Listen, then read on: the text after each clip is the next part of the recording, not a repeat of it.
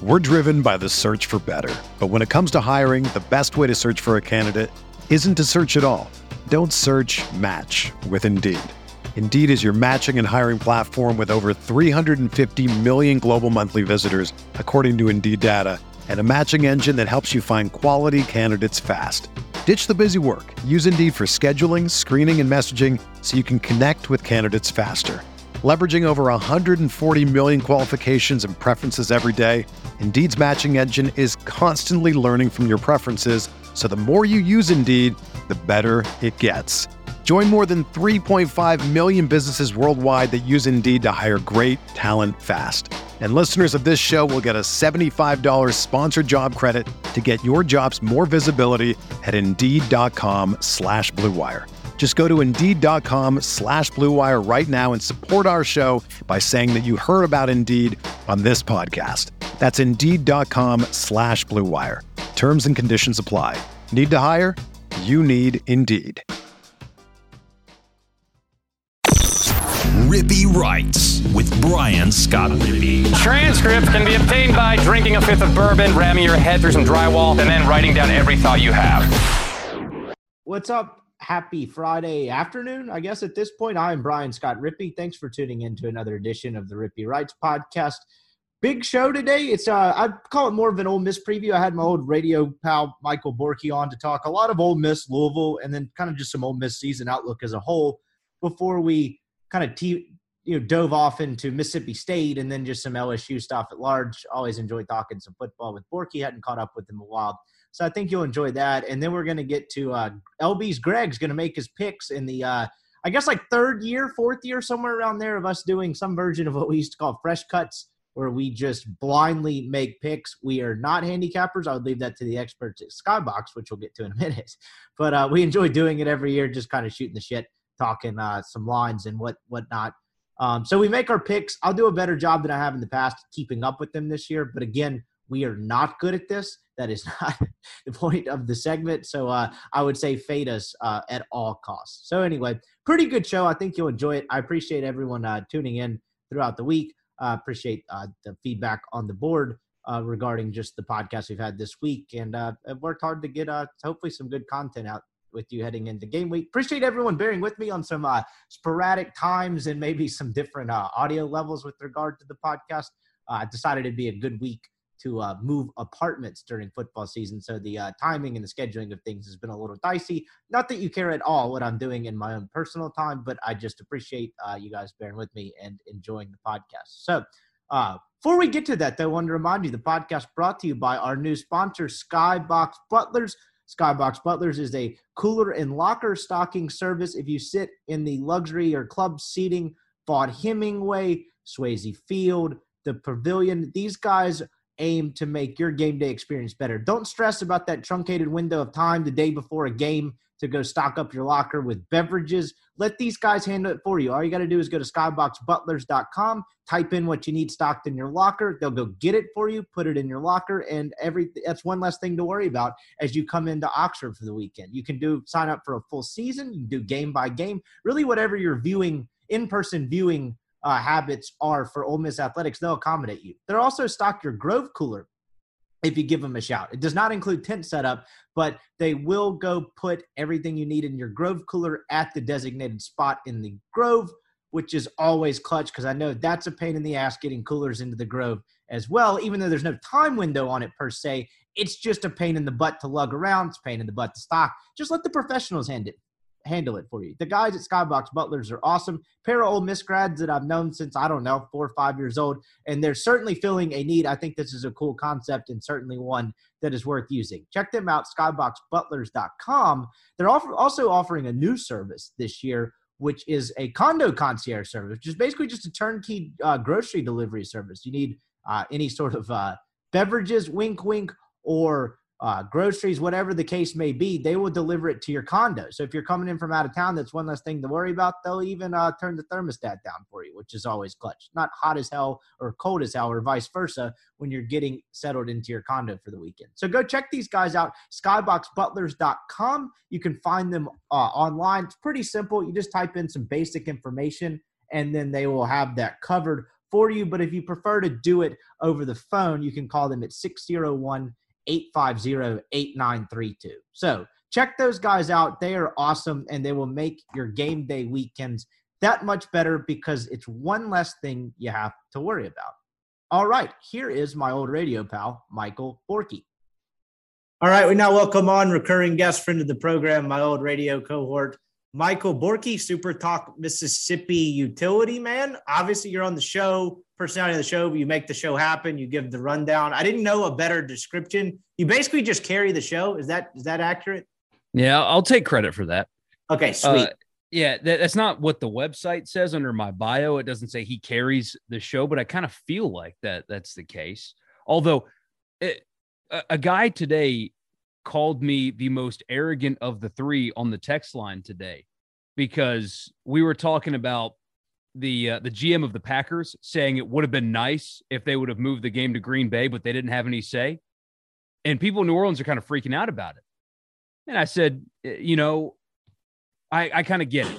I get where they're coming from because they just saw their region, their city, their their cities without power and water and all kinds of stuff. And you know, west of New Orleans, especially, is flattened. And this guy's up here saying, well, it would have been nice if they'd have played it in Green Bay. And they're like, no, screw you, man. Like, we just got hit by a hurricane. What are you even talking about? And a guy said, well, they're just a bunch of snowflakes. And my reply was, I, I hesitate to call people that just saw their homes get flattened snowflakes. And that was the response I got. So maybe that can be in my bio as well. If you're the most arrogant on the show, I is that the same guy still know in the host chair? what show is he listening to? Yeah, how did he? Maybe he just mutes one third of the show. but I appreciate you. Uh, I appreciate you hopping on. We'll talk a lot of Ole Miss. Probably get in some state and some other SEC stuff, and just kind of consider it a season preview. I did say well, the last time we did a podcast was kind of the whole like year in review as we thought we were coming out of this COVID thing a couple months ago. I did say we would hop on and talk football again before football season. And uh, true to form, I did it the day before. So uh, just very much staying on brand with that one. But it's nice. I guess that's a better best way to start is the radio angle of it. And I, I kind of started with this with Haydad the other night too, as we finished up our opponent previews.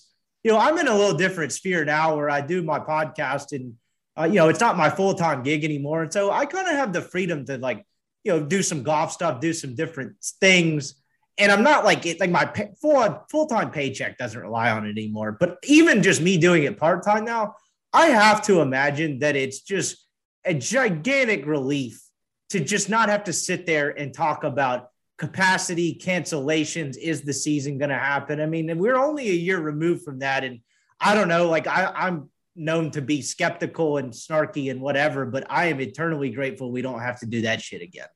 Yeah, it is nice. I mean, we've we've had some people recently ask us, "Hey, you know, are there going to be restrictions or anything like that?" And the response is always, "It's possible, but it doesn't feel like it at, at this point because they would have announced them by now." But the the peace of mind has been so nice. I mean, not not to get too down into the woods in in too deep, but man, uh, 2019 was a hell of a year for me, and um, you probably noticed it, but uh, but I was not myself. Uh, you know, some things happened in my personal life, and I was really just down deep. You know, and I remember laying in bed on New Year's Eve, thinking 2020 is going to be my year. You know, I swear to God that happened. I'm laying in bed on New Year's Eve, telling myself 2020 is going to be a good year. Fast forward three months later, my birthday is the day that the sports world shut down. So Rudy Gobert tested positive that. on March 11th, and March 12th, my birthday was when everything closed. So it's um, you know, things have gotten better since then, and uh, not just with with COVID and stuff, but personally as well. So it, it was a it, it, was a deep dark hole I was in, and, and I was inconsistent and crazy and, and, all over the place and emotional and a wreck. And then COVID came after that. So uh, it is nice to uh, to have a year of relative normalcy where the only thing we're talking about is whether or not you got to cover your face in the stadium. But guess what? You're going in regardless. That's really nice to not have to even think about that anymore. I don't remember people's birthdays in general, but I definitely forgot that ours is like a couple of days apart. And I could not relate to that more because I was kind of in the same I was fine. Like I was happy. I enjoyed doing the radio every day, covering Ole Miss. I mean, I was going to games for a living. I wasn't like unhappy, but I was in that weird phase where I was like 24, 25. I'd been in Oxford a long time. I was like, okay, what's next? Like, what am I going to do? Like, I wasn't like dying to leave radio and super talk and all that, but I obviously knew I wasn't going to retire there. So I kind of got in like the like creative rut at the end of 2019. And I was like, I just didn't think I had a good year. That football season, as a disaster as that was. And I kind of had the same thought around New Year's. I was like, all right, 2020, I'm going to figure it all out, and this is going to be a great year. And I went to Fort Worth to visit MC March 7th, took two days off of work, had a nice birthday. We went to uh, the Stars game on my birthday, and then I'm driving back March 10th, March 11th, whatever. The, I guess it was March 11th. Yeah, two days later, and the world shut down. And then I remember looking up one day in August, like right before I just gotten this job out here in marketing. I was like, okay, so this was not the year. This did not turn out I thought. I lost my job. We don't have sports. I don't know what the hell I'm doing. I'm about to go work for a grease recycling company. Like, this is not how I planned it. But man, am I grateful that at least from a sports sense, we're going back to normal. You know, you talk about it's possible to have restrictions. I don't think so. Like in that sense, I don't one. Look, no, it's too late now. It. They don't want to. Yeah, they don't want to lose the. It is too late. That's probably the best answer. But they don't want to lose the money, and with the vaccine available, they have a reasonable shield. So, I, yeah, I don't think that's happening. I'm a little surprised there hasn't been more of a. I'm not even saying I agree, disagree with this. I'm a little bit surprised there hasn't been like a SEC mandate or everyone just hopping on board and requiring proof of vax to get in games because that is becoming more and more mainstream with like businesses and stuff. Um, and again, agree, disagree. I, I, that's not for me to decide. And I'm not trying to tell you what, not you, the collective you out there, what's right and wrong. I am just a little bit surprised that that is not caught on more. And there isn't, I don't know, 10 of 12 schools requiring vaccinations or 10 of 14, whatever. That's been the only surprising part to me. Isn't the answer simply financial? I think yes, uh, yes. Uh, your cohorts, Neil and Chase, have talked about it a good bit lately. So uh, forgive me if I'm parroting uh, for those of you that listen to them every day uh, and not just Rippy. It's there is clearly a deterrent. And like the Saints can do this, and who knows what their situation is going to be moving forward, but they can afford to do the vaccine proof of negative test, wear a mask. Because look, if if that keeps 20,000 people out of the stadium, the league is still giving them 10 billion dollars at the end of the season. Like like they can afford to have that be the case. Ole Miss cannot afford to have that be the case. And so any deterrent whatsoever was going to keep people away. And as you know, it's been talked about so much before COVID even hit, it is becoming easier and easier and easier to not go to games. Yep. You're getting priced out. It's uncomfortable, all that stuff. And COVID has probably, not probably, ruined the concept of filling your stadium seven Saturdays a year. I don't think that that may never happen again. I, I, was thinking about this earlier, right before we came on. Ole Miss's home opener this year is Austin Peay a nobody, right? But the fan base morale right now is through the roof. All right, through the roof. Even in the Hugh Freeze era, when they were really winning games, there was still something there. There's nothing there right now. It's just all this is incredible. This is great. There will be thousands and thousands of empty seats for Ole Miss's home opener in a couple of weeks. They're not filling the stadium. I mean, they, they're they're not they're not going to sell out the game. They're not going to fill the stadium. 2013, Ole Miss hosted SEMO, not an empty seat at kickoff, and it's not because of Hugh Freeze was fans were more excited or whatever. It's because the climate now, I think, will not allow for people to spend hundreds of dollars in a full Saturday to go watch Ole Miss play Austin Peay and beat them by 50 when they've got a 75 inch TV for half the of going to that game with a family of four. It's changed forever, and COVID's only expedited that. Yeah, I couldn't agree more. I think Neil and Chase were talking about this the other day. I don't listen to them as often as I should. I'll blame the desk job on that one. But Neil brought up the point where it's like you throw something on the grill, you put it on your backyard, you watch the game on the TV. And even just from my perspective, you know, I got a little bit of a change. And I know even like guys that still work in it full time got this last year just because of the circumstances. But like you, it, like it was my job last year, even just doing a podcast for the Spirit was like, like I had to keep up, and you can keep up with so much more shit with the game on television the camera angle's better. Like the if the announcer's good and the color guy's good, they're feeding you some stats. You're kind of keeping up with more what's going on in the game. Where if you're sitting in a press box, all you're getting is the public address, the pop press box public address, and just telling you like, you know, so and so carried the football for however many yards. Like it's so much better vantage point to watch on TV. And then of course, as Neil was pointing out, you put six, 12 beers in the fridge, you know, you're in bed 10 minutes after the game and you spent what 35 bucks? If you do the rippy writes deal with uh, lbs you spent 20 bucks plus the 12 pack. Like it's just so much more convenient so i agree. I mean that's that's why you're not seeing it more mainstream. And i knew the answer to that when i was saying it. I just was wondering I, I don't know. It's like it's crazy that like you know in a day and age where corporations and large companies kind of cave to public social pressure whether that's rightly or wrongly college football's kind of been the outlier in that. The SEC and the Big 12 and the ACC were like, actually, we're going to have a season last year. I don't know what those nerds in the Midwest are doing, but we'll probably play football.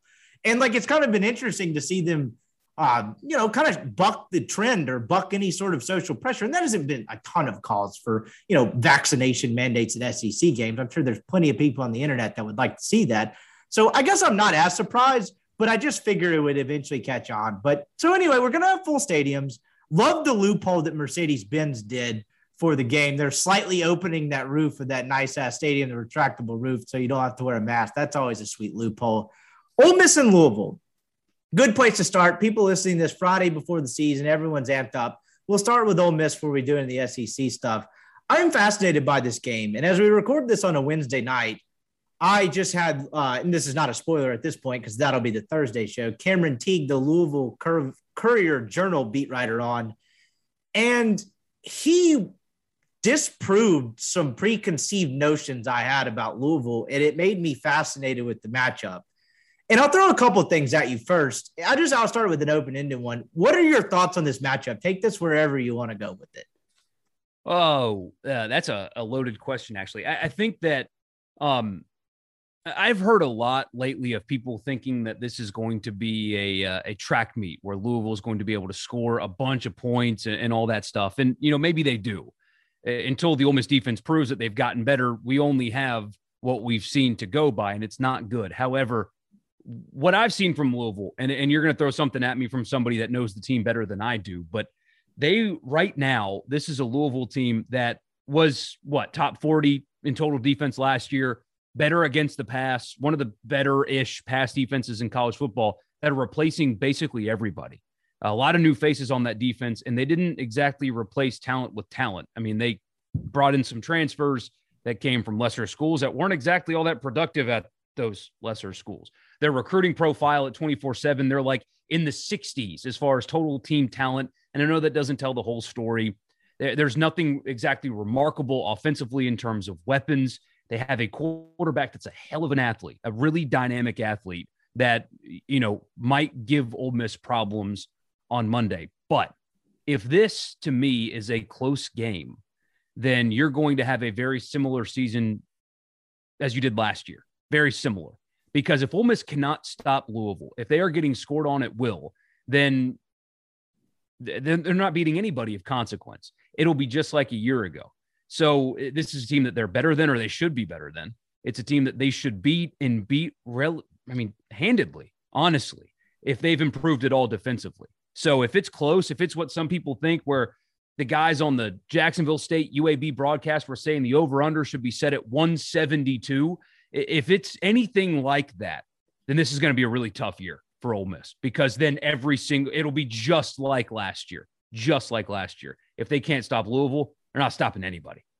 And I'm glad you went there, particularly on the defensive side of the football, because that's what I was talking to Cameron Teague about it. And look, this guy, this is not a spoiler because this podcast has one already come out, and two, this guy's not a homer. Like he's good at his job. He's a Louisville beat writer for a you know statewide newspaper there. Like he's not some guy that you know shows up to the press box in U of L gear and is trying to try to paint a rosy picture. I mean, his work speaks for itself. I've read it, you know, over the last couple months trying to get familiar with it. That's what I thought too. I wrote in the newsletter in the week was like hey, you know, admittedly, I didn't watch a ton of a four and seven Louisville football team last year. Sorry, hand up on me on that one. Just probably was not the peak of my interest. They lost 10 set guys in the secondary and lost their safeties coach. and replaced them with an FCS transfer and a Georgia Southern transfer at safety. And the thing that shocked me about that was, is I kind of asked him a loaded question. Was it seems somewhat obvious that the biggest question mark or potential weakness is the secondary? And he said, I actually think the secondary is going to be the strength of this defense. Now I knew they had good corners. Chandler Jones and Kei'Trel Clark are two good corners. I think Jones was the one that got named preseason first team All ACC by pretty much everybody. But the depth behind them was not good.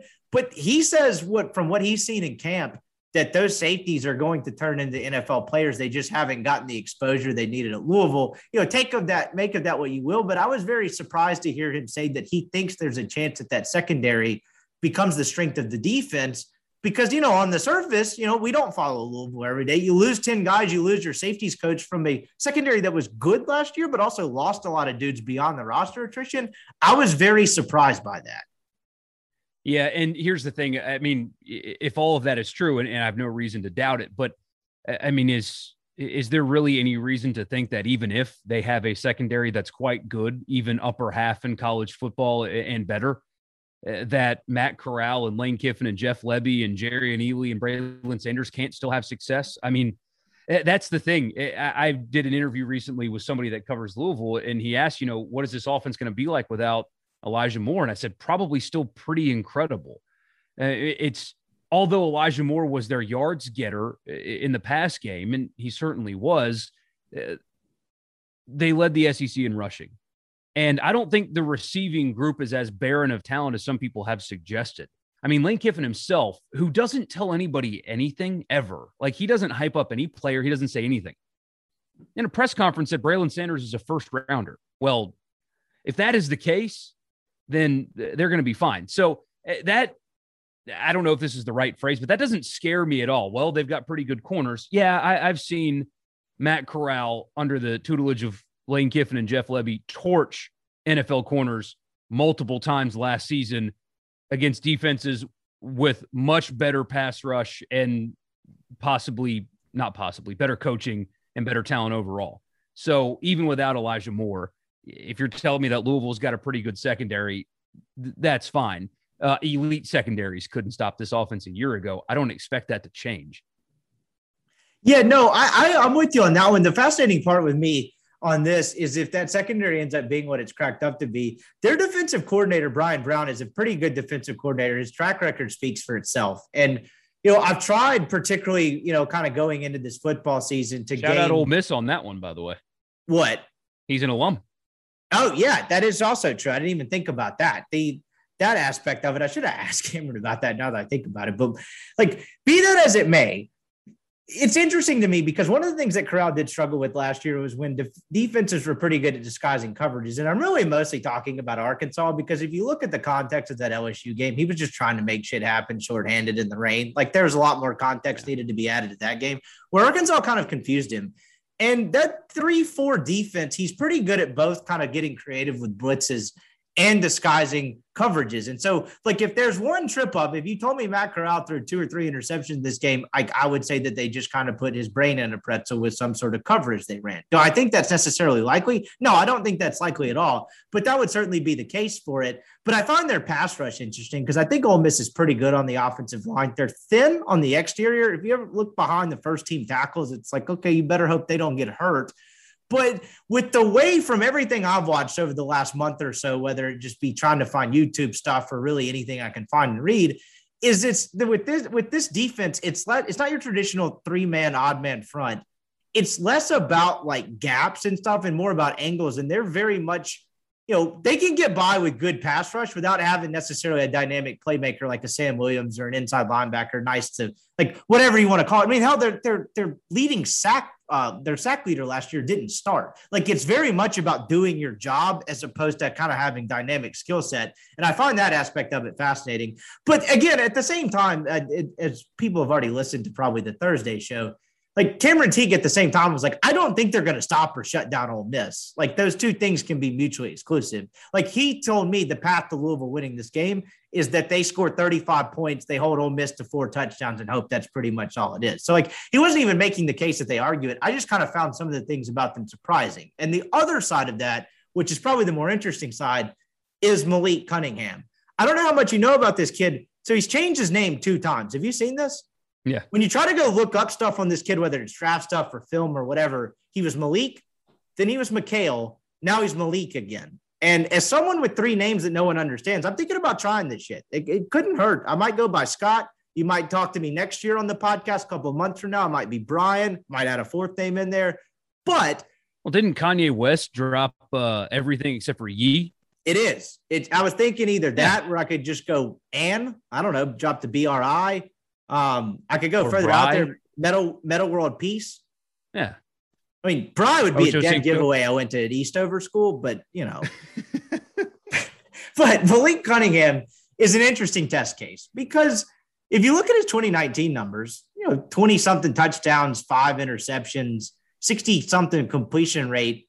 I think the only reason he probably didn't get more notoriety in the ACC, which was actually a pretty loaded ACC quarterback class that year. When you talk about Trevor Lawrence, Jamie Newman, Sam Howell, there's one other name in there I'm forgetting that I can't remember who it was or who they played for, but it was pretty loaded. He was kind of, in some ways, the third best passer. He just didn't pass the ball a lot. He started 11 games, played in 12, and I think he only threw the football like 200 times and completed like you know 140 of them or something, or 220 for 140. But then last year, he just turned the ball over a ton. And Cameron Teague attributed that to him just trying to force the issue. Just from what you've kind of learned about the kid so far, like in my opinion, I think he's capable of beating Ole Miss single handedly if he's the best version of himself. But I just don't know what to expect because the two years from a turnover perspective are such a contrast.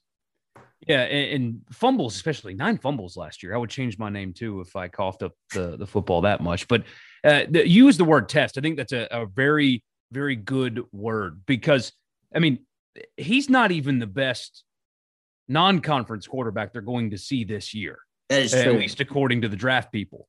Uh, but you'll multiple times this year, you will have dynamic quarterbacks, guys that can throw and run and better than him. I mean, you'll see one from Alabama, you'll see one from Texas A&M, Haynes King. He can run, although he looks like he shouldn't be playing football at all.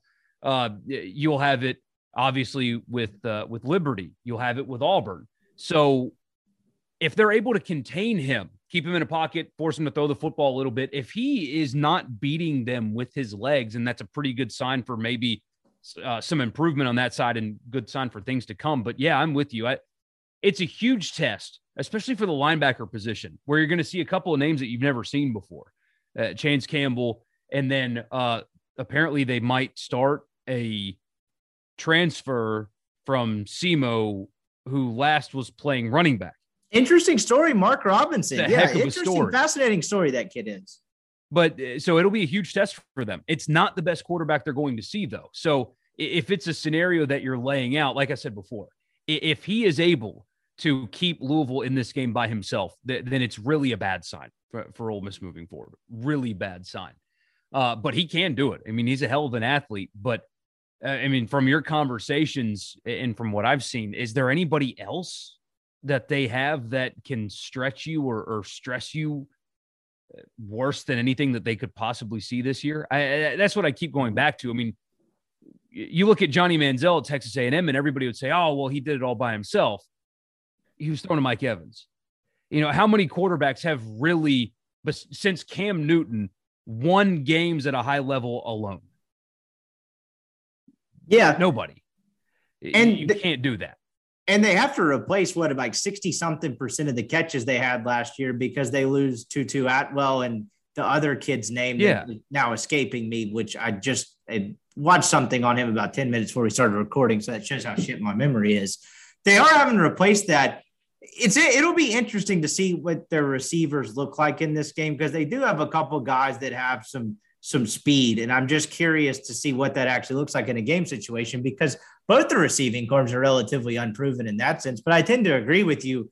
But there also is a world because louisville is pretty good at running back and it's a lot of zone concepts and particularly if they're having success louisville should have pretty good guard play where if they're having success in the interior run game like Ole Miss could like they could beat Ole Miss with the whole read option zone read stuff, and then really just kind of, I guess, creating space in the passing game off of that. Like you wouldn't even have to know any one of their receivers' names that they're having that sort of success in the run game. There is a case to be made where they could beat Ole Miss strictly based off of that. But I kind of am in agreement. Like he doesn't seem to have the same weapons he had around him. Another thing that was surprising to me that Cameron Teague dropped on me was the fact that if you watch some of the highlights from Cunningham, he seems to be pretty damn accurate in the 15-ish yards range and range and in. And it's not that he was bad with the deep ball. From what I saw, they didn't do a lot of it, but he kind of corrected me on that one and thought it was the opposite. He thought it they threw a hell of a deep ball and that it was everything else that sometimes his mechanic gets off and he gets off rhythm and it doesn't look great on some of the more Im- intermediate throws. And it couldn't have been that bad. I mean, hell, the kid completed 65% of his passes last year. But like, I guess if you're trying to account for not having dynamic playmakers in the receiving game, it's probably just having some kid that's fast as shit and getting beat on a couple deep balls. I think that that would be the case I would make. The other side of you talk about is the whole running game thing. It is a tough test for a defense that isn't proven yet because like Ole Miss could have a generate a pretty good pass rush, but if Sam Williams and whoever is on the other side, whether it's Cedric Johnson or Tariqious Tisdale, you know, whiffs a couple of like that kid could turn that into a 20, 30 yard play. To whereas if you have a kid that wasn't a running threat in the first game, I feel like that would be a much easier first test. Oh, for sure. And especially because eh, now you can excuse last year's defensive performance in terms of coaching because of simply how untalented they were, if that's uh, even a word. But they did some things poorly that don't require talent. I mean, the, the amount of times that they would lose contain, like what you're talking about, if Sam Williams uh, does not contain the edge, then they're in trouble. And no amount of talent can fix something like that when you've got an athlete like Cunningham. So there were things that last year that they did poorly that did not require talent to do well. And now that you've had a, a regular offseason, and I mean, looking at the depth chart, it's pretty remarkable on the talent side of things how much that side of the ball has been turned over. Uh, I guess Tavius Robinson's hurt because he wasn't listed at the de- on the depth chart, but you have a chance where almost every person on the field on defense in a given play on Monday is a Kiffin guy. Yeah, I mean, I mean like that, that that's a, a, recruiting class and a half because you, you, a new coaches with the December signing days first recruiting class should not count against them or for them. Honestly, it's just like you scramble and just hope to keep the commits the school's already got and then move on. So in a cycle and a half, you're looking at a defense that two years ago, what two, three, four faces that will play significant time for Ole Miss were playing significant time for them back then that 2018 defense might be the worst I've ever seen. Even worse than last year? I mean, I'll give them the benefit of the doubt last year to where they have the non-normal year to where I'm like, look, I, I don't want to like make excuses because they were not great last year. They couldn't stop anybody. But I mean, What's Wesley McGriff's excuse? What was the toy? If I had to hear the word, uh, the phrase leaky yardage or eye discipline again, I'll probably just go jump off this balcony that I'm sitting next to. Like, I, I like if there are at least adverse circumstances to where, like, I don't understand what the excuse was in 2018 other than a talent deficiency, but they were just so bad scheme wise. I'd give the nod to the 2018 team. But when you talk well, about because how, you got to limit the the menu, Rippy, you got to oh, limit God. the menu when, when you are when you are lacking talent and you are playing against SEC defenses, the one thing you should do is make yourself predictable because that'll work. Leaky yardage. Um, that that's a million two hundred thousand dollars worth of advice right there. Let's do less things when we lack talent and not even scheme up at all. And that'll definitely work in the SEC. Yeah, I mean, you probably knew it wasn't the greatest hire at his opening press conference where he's basically calling coordinators that coach from the booth and not on the field bitches. Um, you probably knew that was he was probably not the most like substantial substantial hire possible. But when you talk about the depth on and the turnover defensively, that's probably most underscored by the secondary because you know, judging off the depth chart that they released on Monday, which is the first depth chart of really any kind we've seen. I don't remember if they released a spring one. I doubt they did, just knowing Kiffin. But you know, Keidron Smith, technically not a starter. I think he's going to play a bunch. You know, Jalen Jordan, who gave them some good reps, but at safety and at slot corner last year, not a starter. DeAndre Prince, who showed some real promise as a freshman in 2019, really athletic kid, uh, not a starter at this point. And like, that's not like Mohamed like, Sanogo is another one. I mean, yes. And I mean, then Jacquez Jones right transferring out of the program, right? I mean, you know, I think probably saw the writing on the wall with the Key Henry and Chance Campbell. And honest to God, there's probably a little bit of the whole Mark Robinson thing in there to where that kid started turning heads in the spring. And Jacquez Jones was like, I'm probably not going to play as many snaps. I'm out of here. And I don't really blame the kid for it, but I do think it's indicative, indicative of being, them being more talented. Of course, the more question I have, because I do think they'll be improved in the secondary, because one, they couldn't get worse. Two, you get Otis Reese for, for a full season. Three, you get Deane Leonard back for a second kind of full normal season. I think AJ Finley will take a leap this year. I don't know what to make of Jake Springer, but I presume he's probably going to be pretty good if he beat out Keidron Smith at strong safety, or at least, you know, is going to start the first series. It's the defensive line. Can you get Sam Williams to commit on a snap by snap basis to being a little bit more consistent? And then, you know, until you see it, I would like to see you know what that rotation looks like on the interior between Quinton Bivens, Isaiah Iton, Jamon Gordon, and KD Hill. Like, are they going to still be kind of Charmin soft up the middle? I think they'll be better, but I'd like to see it first because you know if Louisville's running for five, six yards of carry over the first quarter and a half, this defense could be in for a long night, even if the secondary is playing pretty well. Oh, for sure, and it's um all they need to do, and this is something that's been said probably a thousand times, but it bears repeating because all this defense needs to do is be competent, get the occasional stop. That's really it. I mean, honestly, so they were the second worst defense in SEC football history last year uh, in terms of total yards per game in conference play. Only 2016 Tennessee was worse, and that Ooh. was only by like three feet. So, I mean, the worst defense in SEC football history a year ago. And you can make an argument that in a 10 game season, they should have won eight. Like yeah. You can make that argument.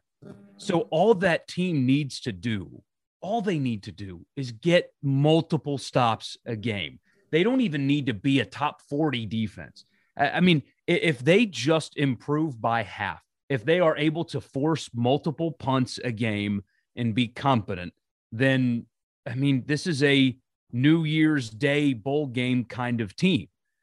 Eh, that that's all they need to be. And so I think understandably so, a lot of people are overemphasizing the conversation about this defense. They don't need to be so much better. They don't need to just dramatically change everything about them from a year ago. They just need relative competency. And they will be in every single game that they play this season if they are just competent and their quarterback doesn't throw six interceptions in a game. That's it. That's the recipe for being in every single game. That's how thin or, or how close they were a year ago in a COVID year with the worst defense in SEC football history. It, yeah, and like a that quicker, close. A quicker way to like not cheat that, but to kind of, I guess, maybe bolster your what you appear to be eye test wise versus what you actually are is to create more turnovers, which is what they were sorely lacking last year, which is what Arkansas kind of rode through the first three, four games last year. Like, I think they, you know, they ended up three and seven, as great as that Sam Pittman story was early on. And I think that defense forced like 14 turnovers. And I want to say like 10 or 11 of them came in the first like four games or something absurd like that. I think they could probably thank Matt Corral for that one, uh, for providing six of them. But the point still stands. If you can turn the football over, you know, a little bit, just even a little bit more than you were last year, that's you know a stop plus whatever yardage you're at and wherever you're at on the field. And i think that'll be a big key particularly as they you know they still lack depth. You know they're still not as talented as they want to be at pretty much all positions. I think the secondary might be the closest. I don't know. You can make an argument for linebacker. Like that's a quick way to kind of play above your ceiling as a defense if you can turn the football over at a much higher clip than you did a year ago. And i know i'm stating the obvious there but i mean how you're playing a team that turned the football over 22 times last year, 24, whatever it was. They were 119th in the FBS in turnovers. Like they're certainly turnover prone. You know, if they force two, I don't. What's the case that Louisville's within 10? No, there isn't one. Eh, but you say you're stating the obvious, but it's because eh, that's all it takes. I mean, it's obvious because it's true. I mean, that's all it takes. It's, um, I don't know if it's uh, delusional or not to expect this offense to not miss a beat without Elijah Moore, but I think all of these things can be true at once. I think uh, Elijah Moore should be, you know, it's still summer, right? Mount Rushmore season should be on the Mount Rushmore of Ole Miss wide receivers and, and in the conversation for one of the best. The season he has SEC only defenses in eight games is unbelievable. It I don't think you can. It, it's stupid what he did last year. It doesn't make sense, but he did it. Uh, and he also put up with a lot and also got Matt Luke fired. I mean, the guy's a legend. He, he retired number eight and built a statue. He's done so much for Ole Miss football in so many ways. You can't replace a guy like him.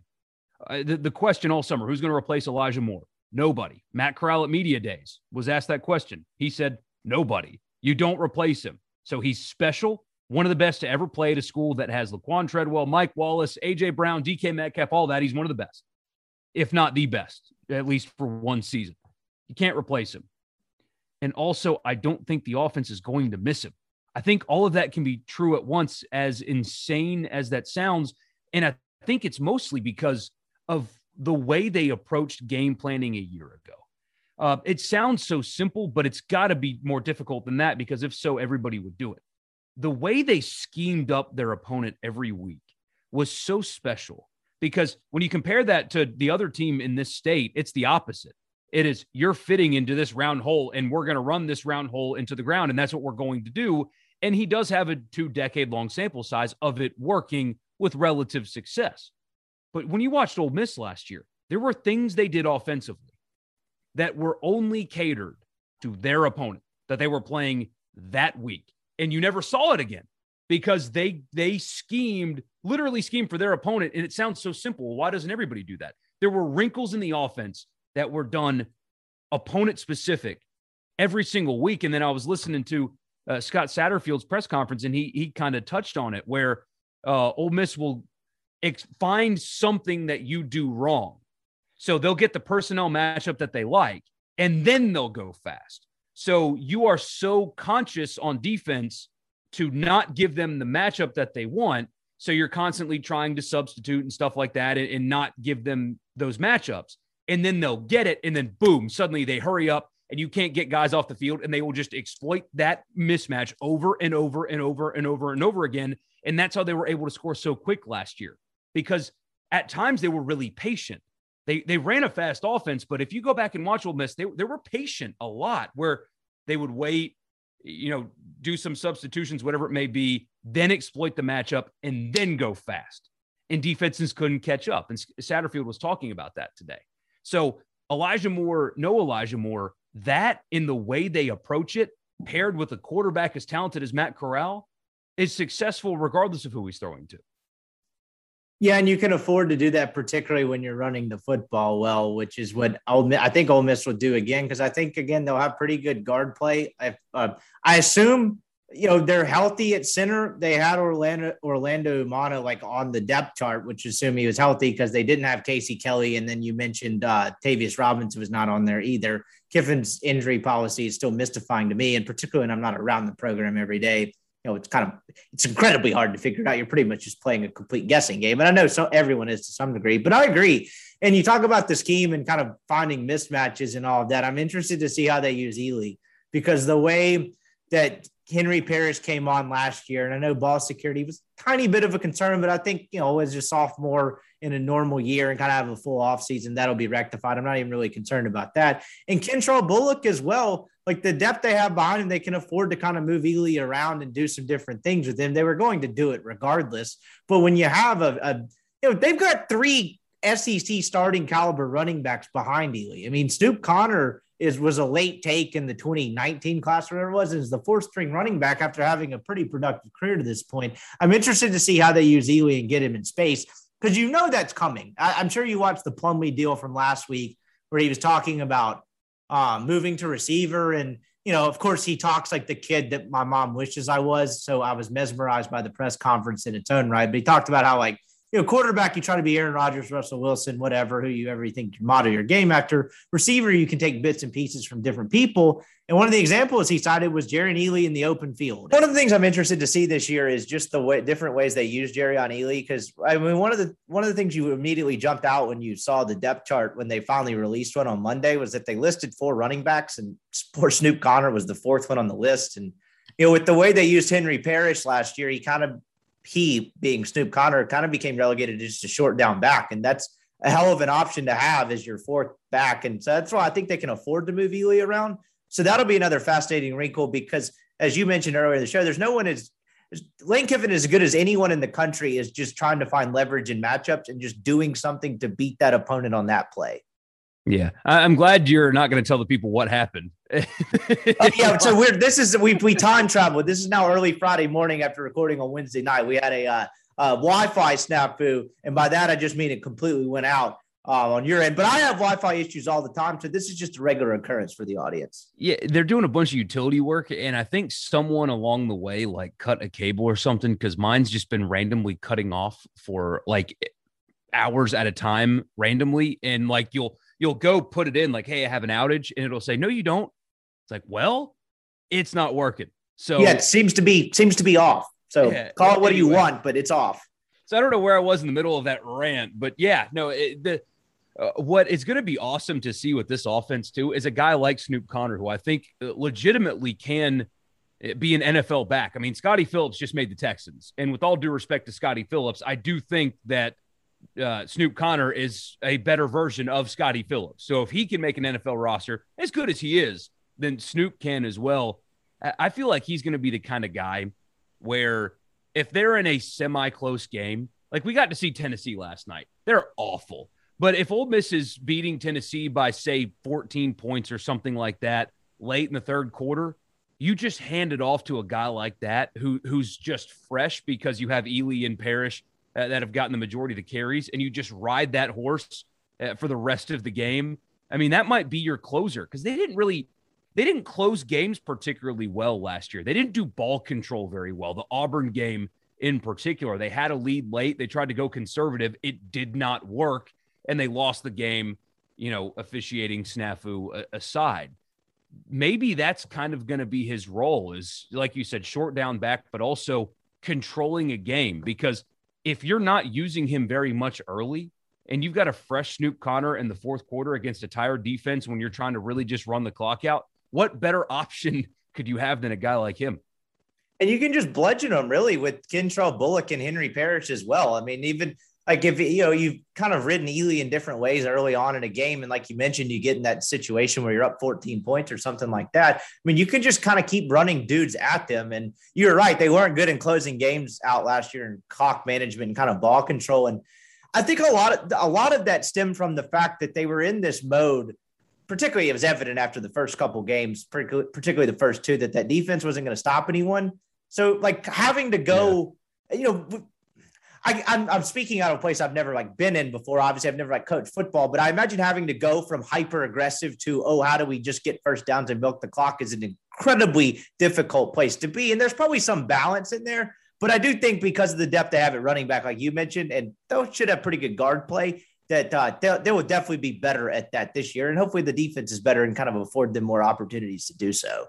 Yeah, no doubt, no doubt at all. So, I mean, I I'm one of those people that is convinced that they might even be better, even offensively. This it's it's a weird thing to think considering how good Elijah Moore was, but I'm with you. I mean, uh, when you look at their offensive line, albeit probably thin, uh, they lost Royce Newman, who's probably going to be a first day starter in Green Bay, by the way. Uh, but they replaced him with a guy with 26 starts. So they have an experienced offensive line, the deepest running back room maybe the school's ever had, maybe uh, a quarterback that has Heisman odds for a reason, first team All SEC for a reason. And Lane Kiffin, again on Reb Talk last night, said that he thinks that Braylon Sanders is a first round pick if he can stay healthy all season long. And, and like we said two days ago, although you guys are hearing this all at once, Lane Kiffin doesn't just say stuff like that. He doesn't manufacture hype for his players. He is as brutally honest as a coach could possibly be and he keeps things under wraps. So if he said that twice now publicly, means he believes it.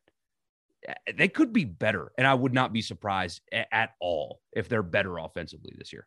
Yeah, I'm with you on that one. And I think there's just a like a healthy Braylon Sanders. I think there's a, you know, from what you've seen in the offseason, I think there's a level of speed there that we haven't like none of us have seen in quite a while just because he hasn't been the consistent we stay on the field. So I'm, I'm kind of interested in, in exactly how he's kind of how he starts the season. That's going to be a fascinating point because that's going to be a huge part of Ole Miss's passing game, particularly early, is if Ole Miss can kind of, excuse me, Corral can kind of find that connection with Sanders. The last thing I have before we move on to some SEC stuff, I when we first started previewing this game like a week ago, I was just kind of I was talking with Weldon and I just kind of blurted out like not a whole lot of Mississippi like recruiting overlap with Louisville. And while that's probably the case in terms of footprint, I keep stumbling on weird connections the more I look into this team. Uh, I was writing something for the newsletter yesterday. The kid that they're trying to become like the number one option receiver, Braden Smith, Northwest uh, uh, Northwest Rankin High School kid that started his career in 2017 at State. Um, hmm. I did not know. And then the other part of this, this is not a Mississippi connection, but some of you degenerate gamblers out there are going to know this game, know this name. Shai Werts. Do you remember this name? I do. Four-year starter quarterback at Georgia Southern, ran for 3,000 yards, passed for 3,000 yards, just decided to transfer and play receiver at Louisville this year. Like it's, dynamic athlete, one of the more dynamic dudes in kind of the Sun Belt or whatever. He is now a receiver at Louisville. I did not know that was the case until like 24 hours ago. And uh, correct me if I'm wrong. I'm pulling up their depth chart right now. Isn't uh, their middle linebacker uh, Genard Avery's brother? Yeah, CJ Avery, Grenada kid. He's still on that team and probably going to be one of their better players on that defense. He's a good player. So there's, you know, Bryan Brown, as you mentioned, I, I, didn't even notice that when I was talking to the Louisville guys, but Ole Miss alum, some some odd Mississippi connections, we'll call it. Yeah, for sure. And uh, eh, what's got to give you comfort is maybe I don't know if this is comforting or not, but it kind of sounds like their Mississippi ties are all guys that probably wouldn't have seen the field at Ole Miss. With the exception of Avery, because I mean Taylor Polk. Oh yeah, they were so bad at linebacker. Then yeah. yeah, that'd probably be the lone, lone exception there. Well, um, kind of bouncing around because I wanted to get some SEC and some state stuff with you before we got out of here. Is state's an interesting team to me this year. I, you could make an argument state and LSU are two of the more fascinating teams in the SEC this year because it's like, what are you going to be? Because there's expectations that you're going to be a hell of a lot better than you were last year. State seems to have reshaped that offensive line a little bit. Talked to Haydad earlier in the week. Is there a team with a more important September than Mississippi State? I don't think I'm not buying in the whole Louisiana tackle give them any issues at all. Because if you look at anything, you know, you read on La Tech, they lose a lot. They weren't very good last year. But man, you got an NC State team as we've time traveled into Friday morning. We've now gotten to see, clicked on all cylinders against USF last night. They come into Starkville and like if State wins that game, you probably really feel pretty good about their chances. But you think about that. If NC State comes in and wins that game, you have a road trip at Memphis, followed by Texas A&M, LSU, and Alabama. I don't remember the order as your first three SEC games. That could get weird in a hurry. It could get weird and it could get ugly in a hurry. Yes, and state fans better hope Haydad is right with the reshaped offensive line because, eh, like all offseason, it's Will Rogers. Can he improve? Uh, will Jaden Walley be a, a more important focal point of the offense? Can you get him 15 plus touches a game? Because I think, it, eh, eh, you know, it's just one year. It was a freshman year, but Jaden Walley might be Mississippi State's first like real NFL wide receiver in a, eh, I mean, ever. I mean, it's been a long time. If at least since I've been here, uh, they haven't had a guy like him play wide receiver for them. Uh, I think he can be that guy, but it's a wasted conversation. Will they run the football more? Will they? Will Will Rogers take the next step? And uh, will the receiver group be better? All those things are, are just a, a waste of time if they don't get better up front. Because if fly, five still cannot block three, then they're going to be a disaster again. That, that's a terrible, terrible offensive line. And I keep seeing people say here, yeah, when they played Missouri, uh, who in Missouri was so decimated by COVID, their backup quarterback had to play safety because that was their only option.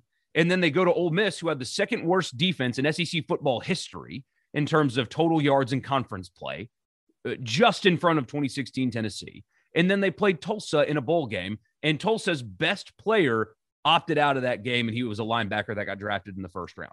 So, uh, uh did they really get better, or did the competition change from Alabama to and Texas A&M and even Arkansas and Auburn to Ole Miss, who was terrible defensively, Missouri, who was decimated by COVID, and Tulsa? I mean, five couldn't block three last year. And if five still can't block three, Will Rogers and his improvement doesn't matter. Jaden Walley doesn't matter. Scheme won't matter because there is nothing Mike Leach could have called that would have worked because they were pathetic up front. And if that doesn't change, they're going to be a disaster again. Defensively, they should still be good. Uh, good corners, pretty good safeties. Aaron Brule, I think, is an all league caliber linebacker. Uh, but I, am just I, I hesitate to even talk about other things because of how bad they were up front. And if that's not any better, nothing else is going to matter for that team. Yeah, no, I come at it from the devil's advocate side because I agree with everything you're saying, and that's what makes it such a fascinating like dynamic because it is undoubtedly true. Because State was shorthanded in their own right those last couple. I know the whole like 47, 32 people, whatever it was, they claimed they took to Athens got a little bit overblown, but they were shorthanded and they they put up a really good fight and a really good effort. And you know, I think Haydad described it as, you know, any character, locker room, whatever you want to call it, issues had kind of went out the window that night. I think that's kind of when they maybe started buying in was that loss in Georgia. So there's something to be yeah, said for that. And then they got in a brawl in the bowl. Okay, that that's also character might be the wrong way to go about it. Any like friction with the head coach, you know, they had to kind of weed out some dudes to not agree. Like that, you know, Leach always does that. He's kind of abrasive in that sense. Anything like on that front, um, I think kind of went out the door last night. You know, brawling with the with the middle middle Oklahoma school is a whole different different I guess category of uh category character, but whatever. Point being, they did get better when Real Rogers was inserted at quarterback and they kind of found their footing. There's no doubt the offense functioned better even with it the did. offensive line issues. You can see it as plain as day. So I just wonder, you know, Leach has this reputation of his teams take a jump year one to year two. And I've never followed it close enough to know if it makes sense on paper going in or it's just one of those things that happens. And so it's they fascinating. some weapons. I mean, they do. I, you know, I think I think Walley's a really there's some depth at receiver. They got a Washington State transfer that that they seem to like. Uh, I mean, who knows? Malik Heath should not be playing in the season opener, but I ex- kind of expect him to play in the season opener. Uh, Tulsa suspended a, a handful of guys for their game last night that they lost, by the way. Uh, but th- there's some talent there. There's some reason for optimism. Again, the linebackers I think are good with Aaron Brule. The secondary should be good. Questions about defensive line, especially now they've had a season-ending injury up there as well for a guy that was at least going to be a heavy rotational piece. Uh, they are fascinating, and like you mentioned, the early season schedule. I mean, with NC State looking really good last night, and then you know, we'll see with Memphis. But I got a co-host, by the way. He wants me to read to him. Oh, nice! The kids reading these days. That looks like a thicker book that I've read in quite a few, quite a while. Yeah, it's um, funny. I've had to I had to rehone my skills. Uh, no, no, yeah, I'm I'm into the. We're on the same page there. You, me, and your son have the same uh same reading taste. I like the ones with pictures as well. You like the, the little uh, blue truck? Yeah, that's always a classic one. Um, I saw that uh the uh, the Giving Tree was in the news the other day. They're pretty much we discovered that the Giving Tree kid was just kind of a shithead and used the tree. I don't know if you uh, saw that. Uh, we haven't read Giving Tree yet, and I don't remember it. So well, don't tell PFT commenter that you read your Giving Tree to your kid because uh, he, he's not a fan of that guy.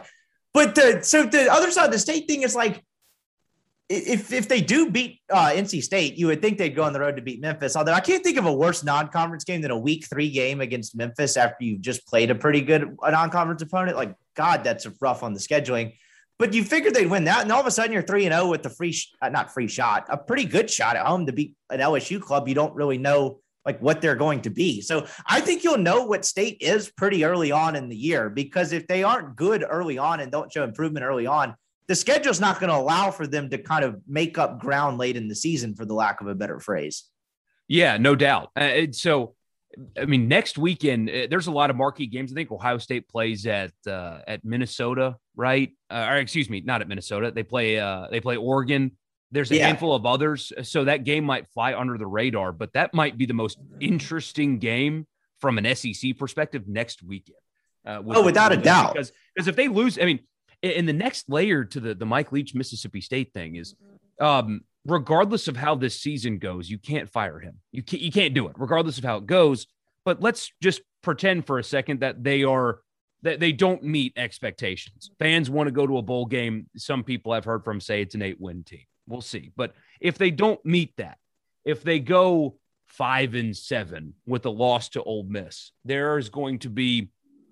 I think it's more than just you know, uh, being afraid of the program not winning anymore. But I think at that point, you might slip into irrelevancy. And that would be a bigger fear to me because you you're stuck with it for a while. You can't have a coach for two years, fire him, have another coach for two or three years and fire him, and then hire the next guy. I mean, good luck with that. You, at some point, you've got to have some kind of sustainability with your coach and I don't know if that'll be it. The Yeah, no, I, I agree with that. And the the interesting part about it is if, if they do slip and like you lose to you lose to Ole Miss, like both fan bases are guilty of this, but like whether you want to admit it or not, that's particularly important to, to that state fan base. And like if Ole Miss is able to go in there and win again, and I don't know if that's going to happen. You've talked to me in November in terms of what I think about that game.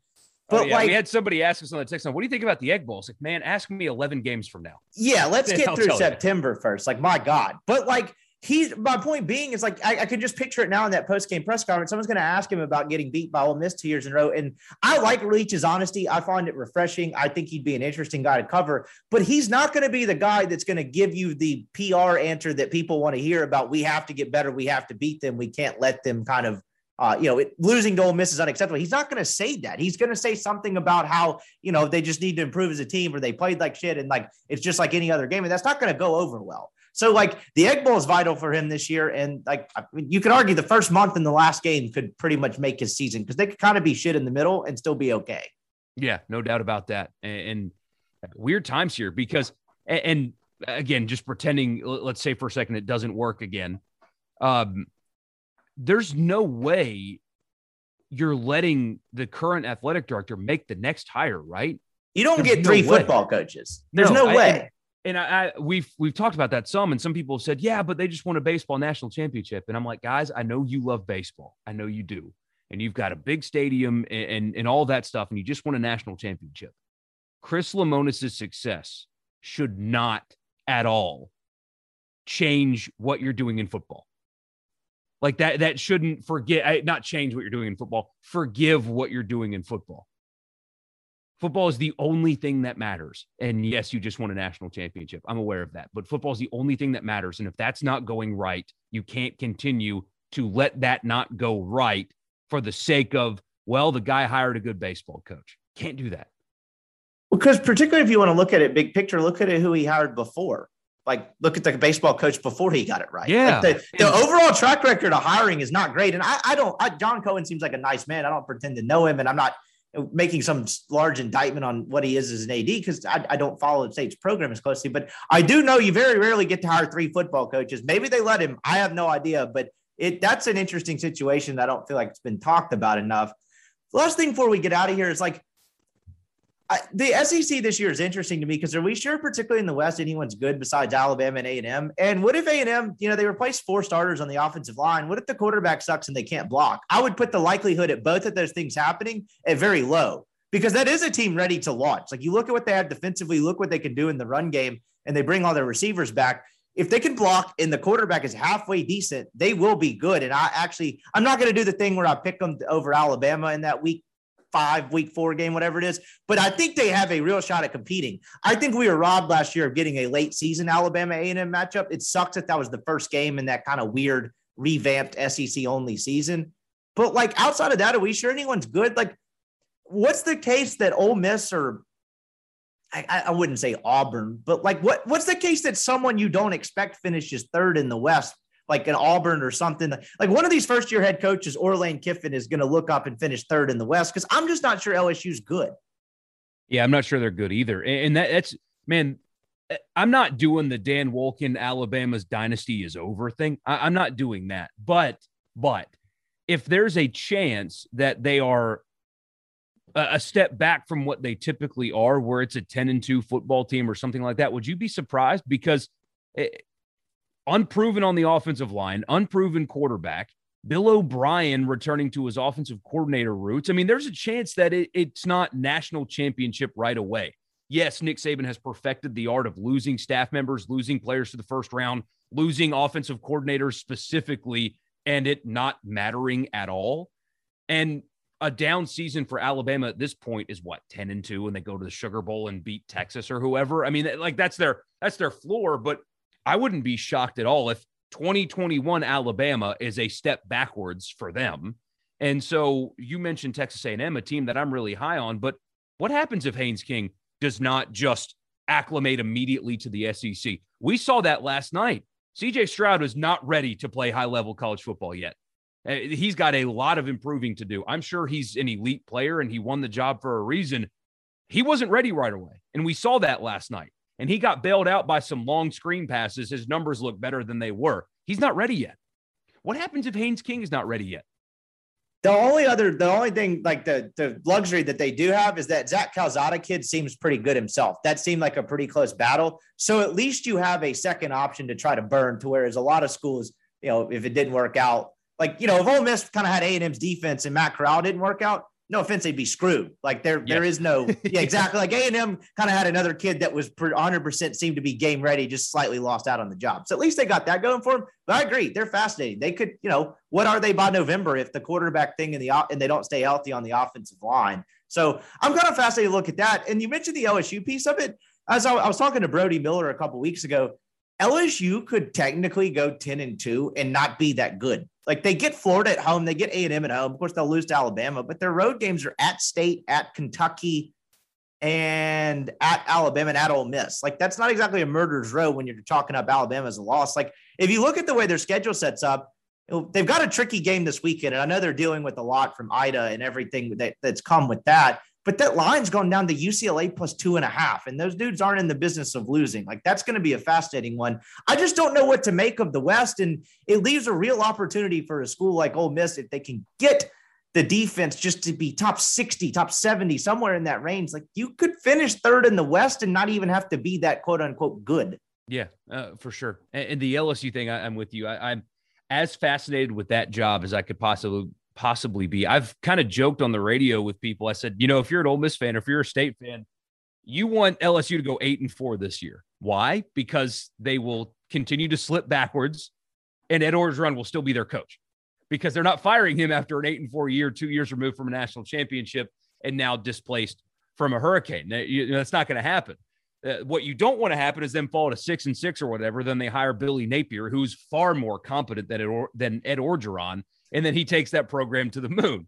Uh, I halfway joke about that, but I mean, I can't help but wonder because we saw it last year. Like I said, Nick Saban has perfected the art of losing staff members and not missing a beat. Well, Ed Orgeron's first audition was a complete failure. And on top of that, what or the way he handled last summer and all that stuff lost the locker room. So there's a lot brewing for that. There's a lot brewing off the field and within the locker room. It's you know, Brody Miller seems to think a lot of that's quelled, and I, he knows that program better than I do. But you're right. Like if it does go south early, there's a lot of stuff that could pile on and turn that toxic way quicker than just losing a couple games on the surface. If that makes sense. That's eh, right. Like if you know if you've got a buddy who gets gets a little violent when he drinks too much. Uh, it gets you know he drinks too much and he gets kind of violent, right? Like he punches holes in your walls or whatever, and you forgive him and he patches the wall and it's all good. And then three weeks later he gets that drunk again, and you forgave him, but then things go south and then it's worse. So maybe the I don't know if this that's a good comparison or not. I just kind of came up with it off the top. He's losing head, the benefit of the doubt. It, I, I, so I if exactly they start losing games early, then it's all right. Well, screw this guy. Remember last year? I don't want to play for him anymore. Like, like it's it's much easier to re-lose your locker room if you already have once before. And I keep telling people stuff like this about Kiffin because they were going through it last year, and uh, of course, a Mississippi radio audience did not like the walking out of practice to protest thing. But I kept telling them this: what Lane Kiffin is doing will preserve the locker room. Trust me. You may not like it, they're going to make up the practice, but trust me, that locker room respects their coach because of how he handled this. Ed Orgeron called a team meeting and six players showed up because they hated the way he handled it. And look at what happened with Ole Miss. And then a year later, this offseason with the vaccine stuff was another public relations win. And the locker room is as together as it possibly could be. Exact opposite in Baton Rouge. So let's say they lose to UCLA and then Florida at home a couple weeks later. You think that team is going to keep playing for the Gipper at that point? I'm not convinced they would. I'm not either. That is kind of his one calling card of like rallying the troops, but there's only so much time you can, I mean, there's only so much you can do to do that. And that tends to wear off and it tends to be short lived and superficial a lot of the time. So I'm fascinated by it. But you're right about the Kiffin part of it, like the PR part. If you froze someone in the year 2008 or whatever it was after he left Tennessee or how just you froze him the day he got fired on the tarmac at USC or LAX and you unfroze them and like Lane Kiffin's winning PR battles, I'd be they'd probably be like, what world am I living in? It's kind of crazy how shit changes that fast. And credit to Kiffin for just completely doing a 180. it's going to be a fascinating year. I'm really excited that we don't have to deal with the, the, crap that we did last year. Hope everybody stays healthy and safe. Looking forward to full stadiums. It's nice hearing some crowd noise last night with Boise State UCF. We're back. Um, before we get Minnesota out Minnesota was packed too, man. It was. It was great. It was great having to see the quarterback actually yell at the offensive line because he couldn't hear anything. That was a nice, nice thing that I missed from last year. But uh, dude, I appreciate the time. Always enjoy chatting. What uh plug away Anytime. before we get out of here. YouTube show, Sports Talk Mississippi. Uh, have at it. Yeah, on the radio, some of you guys know, and uh, you know, uh, a friend sent me a couple screenshots of the last time that I was on this podcast with you, and uh, some unfriendly things. I understand. You know, I'm not everybody's cup of tea. They pick on me. Don't worry. Don't take it personally. It's a. It's a. Do it's they a, really have? Yeah. It's a lovably rabid group over there. Well, oh. I, am not a. I, I guess there would like not enough people know that like I. You know, when I took the radio job, I was just handed a microphone. There was no training. I'd never had any experience. I was writing background, so I don't think I'm everyone's cup of tea in the sense that I don't really try to be polished. Like I'm, you're basically yeah. recording a phone conversation I'd have with anyone when I tap on a mic some people like that, some people don't. So that's probably part of it. But they're a lovably rabid group over there. Yeah, and I, I appreciate them all the negative uh, the negative comments and stuff because you know I don't get better unless I get feedback, good and bad. So anyway, uh, yeah, some of you know I, I am stuck with Richard Cross on the radio in the afternoons uh, from three to six, and then also I do a YouTube live stream in the mornings. Uh, you know, just search my name and, and you can find it, and uh, it's just me it's just me. Sometimes my son will crash and, and you can see him. Uh, there was a, a, show I was doing where I had him in here and he pulled the curtains down on top of himself.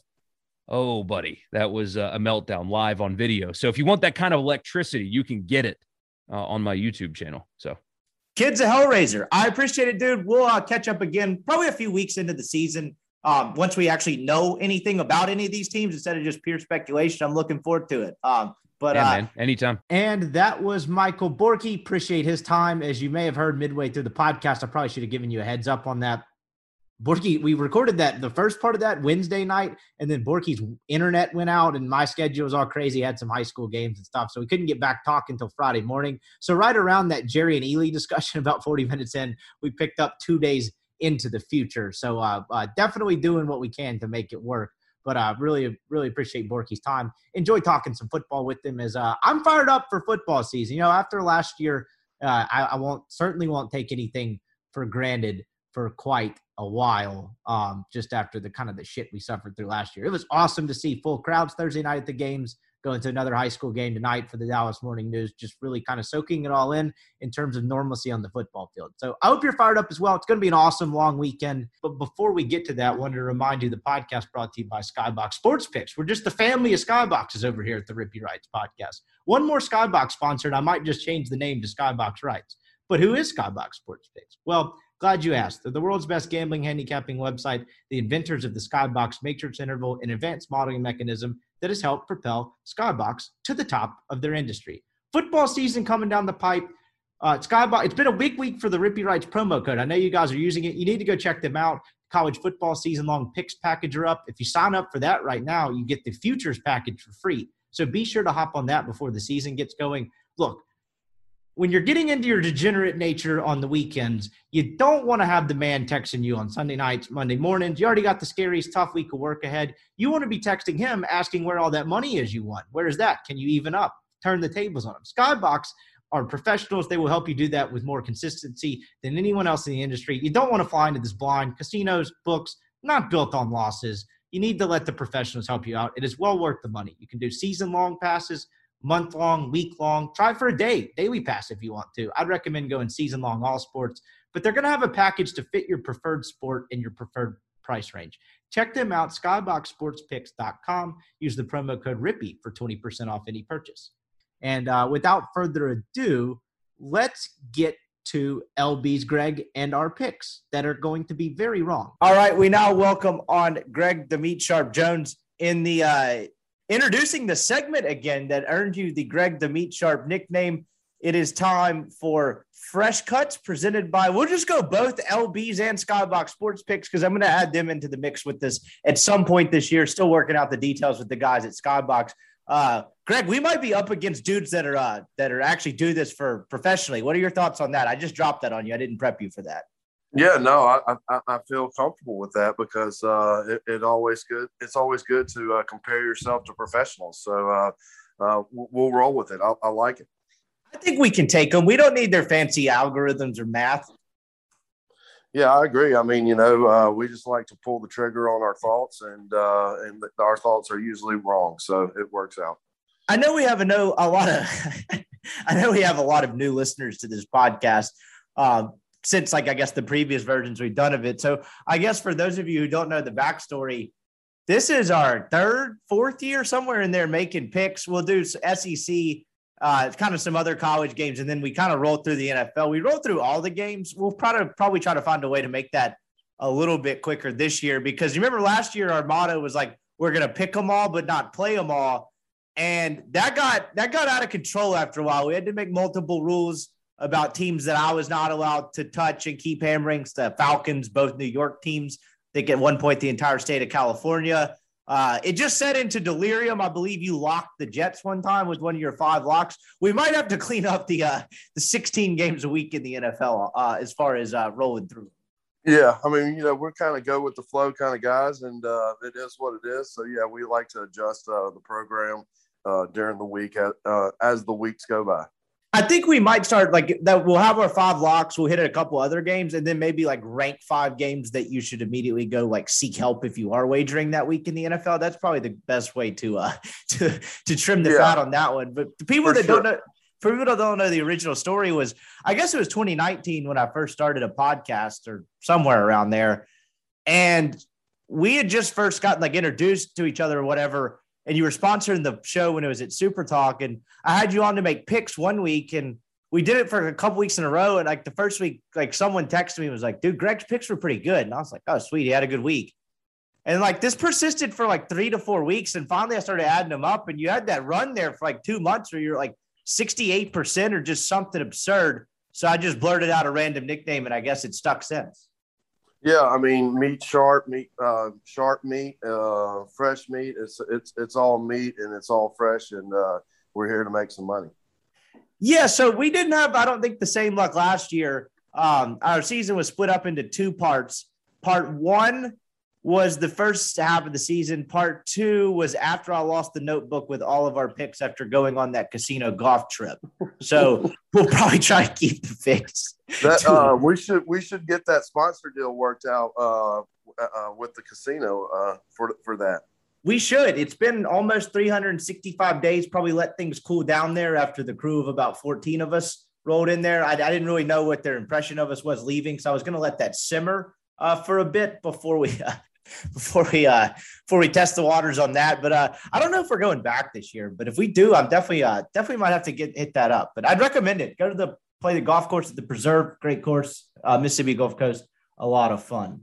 Um, and, uh, shoe, shoes aren't and uh shoes aren't required. That is true. We were playing the preserve and uh two buddies of mine just decided they were going shoeless like first hole on. And the starter, your typical like old man starter, I was like, great, he's not going to be having any of this shit. And the guy could not have cared less. Thought it was hilarious, and we just had a great time. That's uh, he probably gets that a lot because there's probably a lot of bachelor uh, trips and everything that go through that town. Yeah, more morons like us. So let's uh let's see. This week's an interesting one just because it's college football week one. Uh, I'm looking forward to kicking it off. I'll tell you what, man. So I worked another high school game last night for morning news. I had Irving, MacArthur, and some other school. Neither school was good. It doesn't matter. But I got back home in time to watch the second half of like the delayed UCF Boise State game. And I got to say, just seeing a crowd with tons of fans in it and hearing crowd noise and like seeing that actually affect Boise State was just kind of music to my ears. It really was. I don't even really get wax poetic about stuff like this, but I was like, this is awesome. I have no dog in this fight. I don't care about this game. But just like here, having the quarterback like having to see him run up to the line of scrimmage to yell something at his lineman because it's loud. That was just great to see in general. It really was not the same last year with no fans. Yeah, I, I have to agree with you. I, uh, I feel bad for uh, Minnesota because uh, I was following along with my phone and I finally turned the game on and it was 21 to 17 and Ohio State scored on the next play and then uh, on the next defensive play. Like, so they literally scored 14 points in a span of three plays whenever I turn the game on. So I feel bad for jinxing uh, Minnesota, but uh, yeah, it's all it was awesome. They you know had pictures of the crowd and the you know the fans going crazy, and uh, you know it just uh, it's it's a breath of fresh air, and it seems like the world's healing.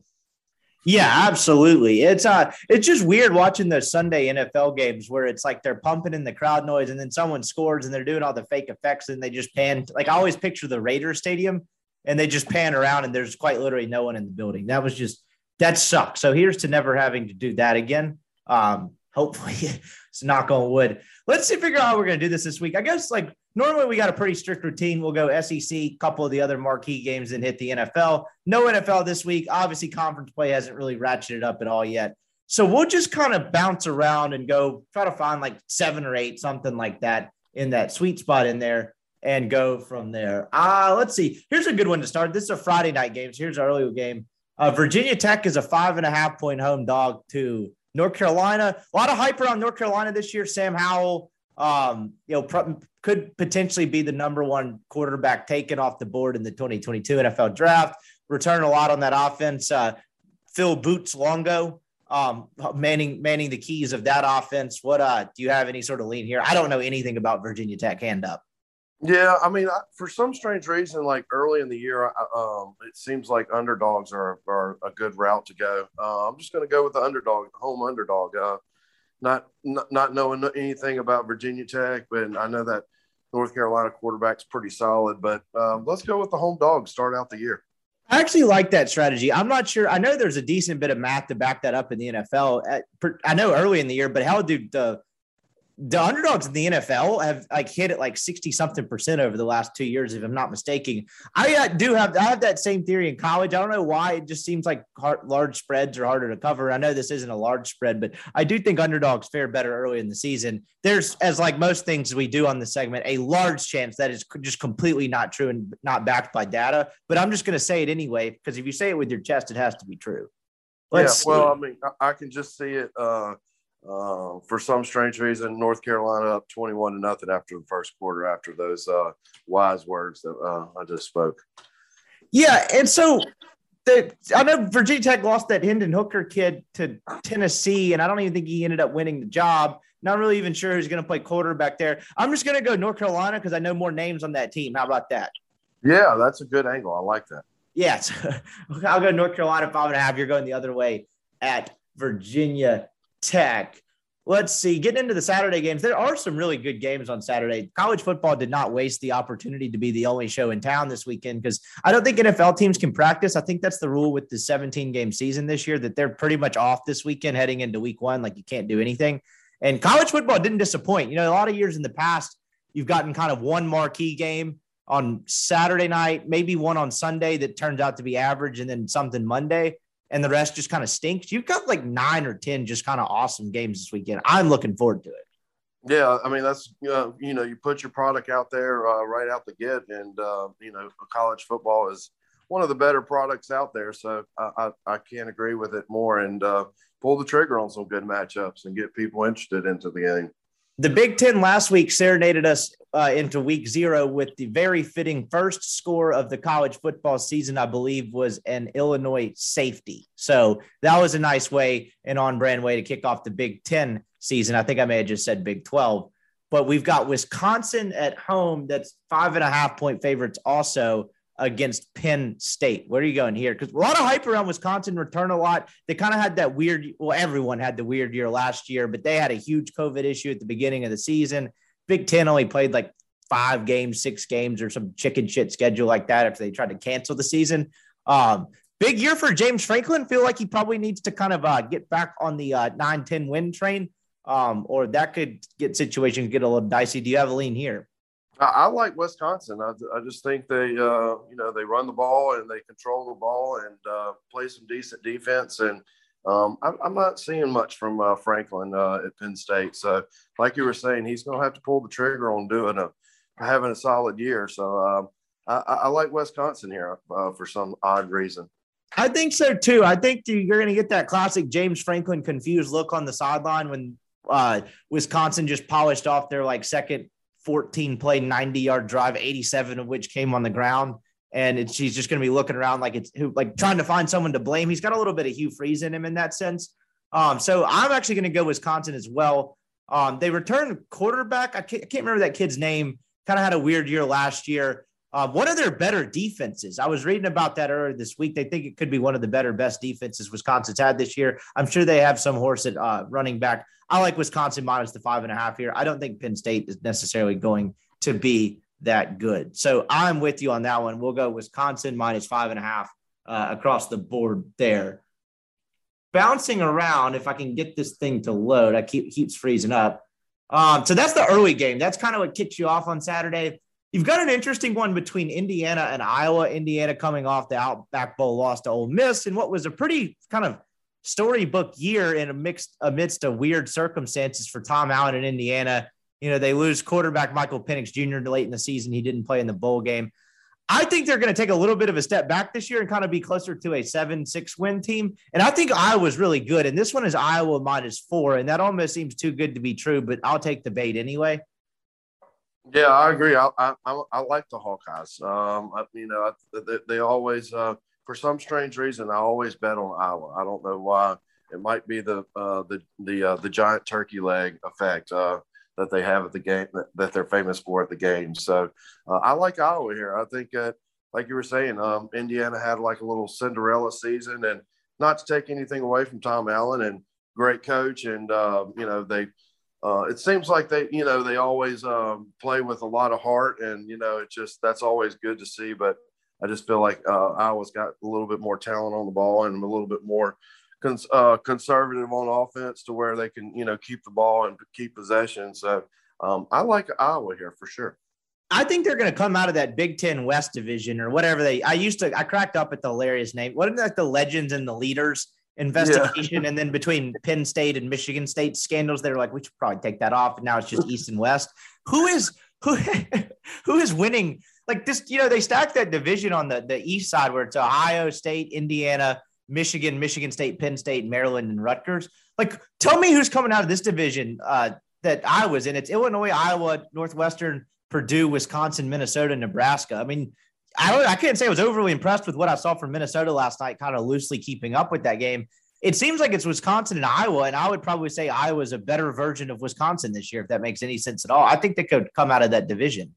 Yeah, I mean, you know, like I said, they need to, uh, uh, I guess, uh, expand that um, division out to the Pac-10 and combine a true East and West uh, uh, division with adding the Pac-10. But uh, I, yeah, I, I, like I like Iowa and I like Wisconsin. It just seems like it'll be their their um, their their season to lose to win that uh, to win that conference to play in the Big uh, 10 12 Big 10 championship game every year. I'm throwing this one almost in as a troll job. Mississippi State minus 23 at home against La Tech. This is like the classic. You look at like the schedule and it's like, oh, La Tech, that game could get weird. Like they've scored points in the past, decent program. But if you read anything about them, they lose a lot from last year's team that wasn't very good in the first place. State, I imagine, is going to have some sort of. I saw last night, that being Thursday night, that Tulsa announced some suspension stemming from that brawl after their New Year's Day, New Year's Eve, whatever the hell it was, bowl game. They lost, and they lost. They lost to Cal Davis last night. Oh wow. Okay, so uh, that's not the same Tulsa team. They had a couple of NFL players on that defense, so I imagine that that was probably just a little bit of a fluke. So UC Davis beat them last night. Yeah, I think like nineteen to seventeen. I'm sure that was an absolute barn burner. Uh, if you were paying attention to that game, you were you're just on a whole you're just a different breed of citizen when it comes to this stuff and kicking off the uh, the degenerateness this year. Yeah, um, I would I would feel the same way about if you watch the Vanderbilt East Tennessee State uh, game. Uh, that's just a seek help thing. Maybe you're just pumped about. Maybe you're just looking looking to see documentation of Vanderbilt winning a game because it's been a while since that happened.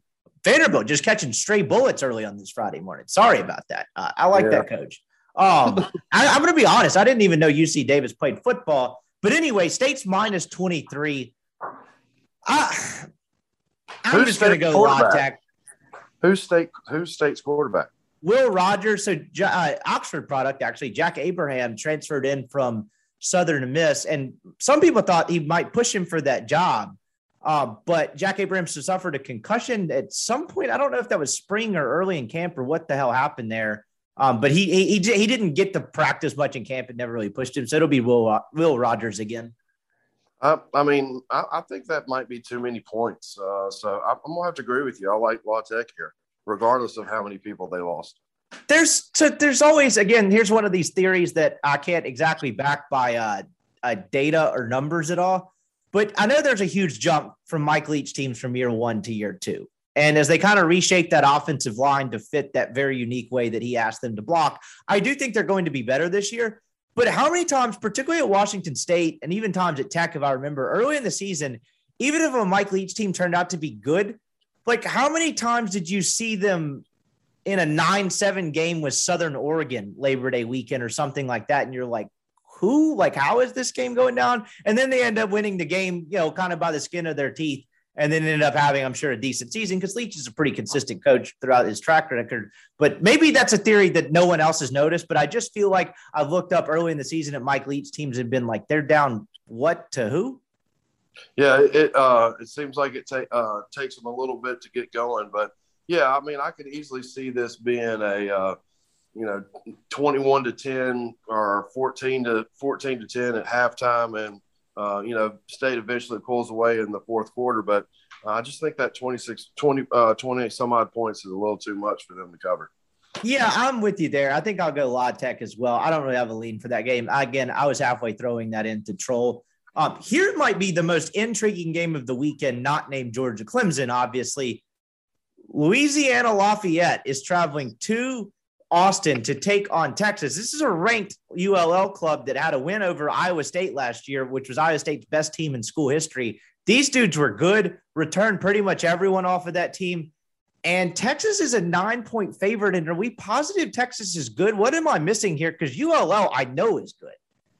Yeah, I mean, you know, um, with Sarkisian's first year and first game, I'm pretty sure expectations are already through the roof. And, uh, you know, uh, what what what worst way to um, you know start your career at Texas is, you know, barely beating a, a you know a, a I wouldn't say a lower tier league team like lots uh, Louisiana Lafayette, but you know the uh, the uh, the Division One football um, uh, is tough, and there's a lot of athletes you know throughout the country that are getting in um, getting in playing time at other schools. So I don't. I mean, I I don't see Texas just blowing the uh, blowing them out of the water. And uh, you were saying, you know, La Tech's uh, got a, I mean, not La Tech, uh, UL Lafayette's got a good club and returning a bunch of players. I I, I can't see why not. We can't uh, take uh, Lafayette here. I just are we positive that they're not better than Texas? Because you mentioned like you talk about you kind of like stumbled when you said lower tier program because I think that enca- I was about to go there as well where that encapsulates perfectly like what I was thinking was, is there a fan base less rationally equipped to deal with losing to a directional Louisiana school, but then also have to juxtapose the fact that they're actually ranked and good? Like, can you imagine? I mean, Ole Miss fans wouldn't handle it well either. Could you imagine if ULL came into Oxford? Ole Miss was supposed to have, you know, decent team Lane's first year and just say ULL wins the game outright. It's like, shit, you just lost to ULL, but it's like, actually, they're ranked. Like, I like that would be a weird place to be. Yeah. I mean, you know, um, I mean, I'm not saying that um, Lafayette could be, you know, something like a Boise State, you know, uh, a, a, nine to ten win team, and you know, semi have uh, a shot at the BCS, but they're a good club, and it's just uh, it is what it is. But yeah, I just, you know, I think that the Lafayette's a little bit put more put together, and uh, you know, Texas is just uh, coming into a new coach, so uh, it might take a little bit to adjust, but I don't see any guarantees uh, with uh, with Texas in this game, so I, I think I'm going to take the points. We won't start our locks until next week when the NFL gets kicked back up. And for those of you new to the program, uh, I hand each of us five bullets, and we get to shoot them five times. We lock five games, and those count a little bit more than our actual record. Not that any of this matters. Maybe I'm a sucker here, but ULL plus 270 outright. Thoughts? Oh man, that's I mean, that's a small play. I mean, it's uh, it, it's not one of those uh, that you can pull the trigger and be like, "Hey, I really like this," and I think that this is a uh, is a is a for sure lock. But um, when whenever you see a money line that is that low, I mean, I would think the money line would probably be need to be in like plus four hundred range, but with it being plus, plus you know plus two hundred range and and the nine points, I mean, it makes Lafayette look a lot better for sure. But um, I, I, I like Lafayette a lot here. Yeah, I'm, I'm, maybe I'm a sucker. Maybe I am a sucker. I suck at this. There's no getting around that. So take my money on that one. I'll uh, that might be a little dangerous uh, mid afternoon play there. The uh, let's see. Let's just go ahead and get to Georgia Clemson. So it's Clemson minus three, Georgia plus 135 to win the game outright. Again, these huge matchups early in the year. That one, this is going to be awesome to watch. It'll be an absolute treat. That atmosphere will be awesome. I can't wait to see kind of another, you know, the eight o'clock Herbstreit game where the crowd's rocking. We haven't gotten that in so long. I mean, we got one halfway version of it last year. Notre Dame beats Clemson, and then you have a bunch of people mad on the internet that they stormed the field and claimed it was some sort of super spreader. Glad we got that out of the way. Uh, there's nothing. How many COVID experts? Not that I'm making light of COVID. I don't really like getting into COVID or politics here, but uh, how many COVID experts do you think we'll have checking in on social media uh, this year about the crowds? I imagine that I haven't. I'm surprised that didn't happen last time. Maybe I just wasn't looking. Yeah, uh, uh maybe they forgot that uh, college football start, and there, and it's the uh, main producer of of COVID spreaders throughout the country. But yeah, I mean, you know, it is what it is. I mean, the, I know that um, you know, not trying to get into the politics or any of that sort of angle, but you know, I get that there's some people that don't want to get vaccinated, and that's you know that's their choice. But uh, yeah, those uh, those whistleblowers uh, are, are, are not are not whist- blowing the whistle uh, here early in the season. That's for sure. Yeah, when the Twitter uh, pandemic data miners always checking in, telling you what's terrible about things, that's always clutch. Um, let's see. I look, this would be the classic one. If I was like back in my younger days, like I would, I would do. Clemson is definitely the smart play, and then like an hour before kickoff, I'd talk myself into Georgia plus three. So I'll just go to hell with it, Clemson. I, am not letting myself do that. I think they're a better team. I don't really know what to expect to JT Daniels. You know, I talked to Antonio Morales, uh, friend of mine, used to cover Ole Miss for the Clarion Ledger, now covers USC for the Athletic, and we just like we were just shooting the shit, like catching up every so often. And we were talking about Daniels one day, and he was like, "Are we sure he hasn't just like peaked as a you know 17 year old who played at a really good high school?" I'm just not positive he's good. I know he looked good in spurts towards the end of last season, so I, will take the more more known commodity uh, quarterbacks. I'll go Clemson. Yeah, I mean, you know, it, it should. I mean, uh, it, it, almost should happen to where a top two top five teams should play uh, early in the year, and just to see uh, where where that is. I mean, Clemson, uh, Clemson's a solid program, and uh, they're they're not going anywhere anytime soon, regardless if they lost Etienne and Trevor Lawrence, you know, in the same same draft. So, um, I you know I, am almost uh, got comfortable to say that Clemson is uh, very comparable to Alabama, and they just you know put more put more bullets in the gun, uh, replace more uh, bullets into the gun. So, uh, I, I'm gonna. I hate to agree with you on the Clemson, but I, I'm gonna go, I'm gonna agree with you on Clemson. I just think that that JT Daniels is uh, still trying to figure it out, um, and um, I, am gonna go with you on the Clemson. If I had like another point, like I swear my pick might be different if it were four. Yeah, I mean, you know, I just, I mean, you know, you hate to go against the SEC, especially in a you know top five matchup, and you just you know assume that uh, the SEC is going to have better players. But you know, Clemson's, you know, I would say Clemson is uh, the most uh, comparable team to be in the SEC that's not in the SEC. Here we go. We've got what was the other one? Oh, here's the game. This is the game I think is going to absolutely rob people of money because this one is is per- perplexing to me. UCLA hosting LSU. UCLA looked sharp against a Hawaii team that if anyone watched parts of that game, there's no way you could think Hawaii was going to be pretty good. But Chip Kelly looked competent. That offense looked competent last week. This line has gone all the way down to plus two and a half. And it seems like Vegas uh, really likes UCLA here. Um, and the public seems to be favoring LSU. You know, it, and then you had the the Hurricane Ida hit last week, and LSU's dealing with a lot of stuff. My friend Brody Miller wrote a nice story in the Athletic about you know some of the trauma and stuff that these fa- players' families and everything are going through. They've been displaced into Dallas, a lot of stuff going on there. But even before that, I, this thing was getting down to like three and a half, three. I, I think you got to go back the other way and go LSU now. I just I don't know if LSU is going to be good, good this year, but I still think they'll be better than a pretty pedestrian UCLA team. Yeah, I mean, you know, and uh, didn't LSU uh, move to Houston for the for the week before uh, because of the hurricane, or were they in Dallas? I can't remember. It may be. I think it's Dallas. Maybe it's Houston. Okay. I don't know. The Saints are in Dallas. I think. I don't know. Who the hell knows? Somewhere in Texas. Yeah, I mean, you know, um, it, it, does uh, probably uh, knock, uh, you know, being misplaced like that and getting out of your routine and not being in your bed and not, you know, getting up and going to, you know, the the same practice field that you've been practicing at and that sort of thing. I mean, I can see that being a um, an inconvenience for the LSU team, but I just think that you know across the board, LSU just has so much more better talent in each every position, and uh, you know I know that's a tough uh, get to you know go out to Southern California and playing a game, uh, play in a, in a, tough game and being on West Coast time, but I think uh, LSU just has the athletes you know on each side of the ball to to to cancel that out. So I'm gonna I'm gonna go with LSU here. I, I mean I just um, with that with the points going down, it just yeah you might think there's a there's there's something fishy in the water, but um, I, I just I just think LSU is just too talented across the board.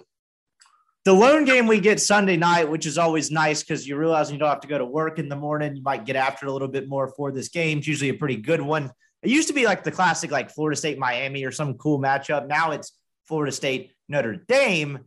This is a classic game of like I have no idea what the hell to expect from Mike Norvell and Florida State this year you know, Notre Dame breaking in a new quarterback. It's Florida State plus seven in Tallahassee. I don't even know if at the end of the year, this is going to be one of those results where you might look back and it's like, that made no sense. And so for that reason, I'm going to take the FSU plus seven because I think Notre Dame will be decent, but I think they will take a small step back and kind of go back toward that nine and three range this year after losing a decent bit from that playoff team. So I'm going to go FSU here, and I don't have any logic to back that up other than this game could get weird, and I'll just take the home team with the touchdown. Yeah, I mean, you know, like I said, um, bouncing back to those, uh, taking those early underdogs early in the season, you know, you just think that, um, you know, hopefully the points pull through and uh, help you out.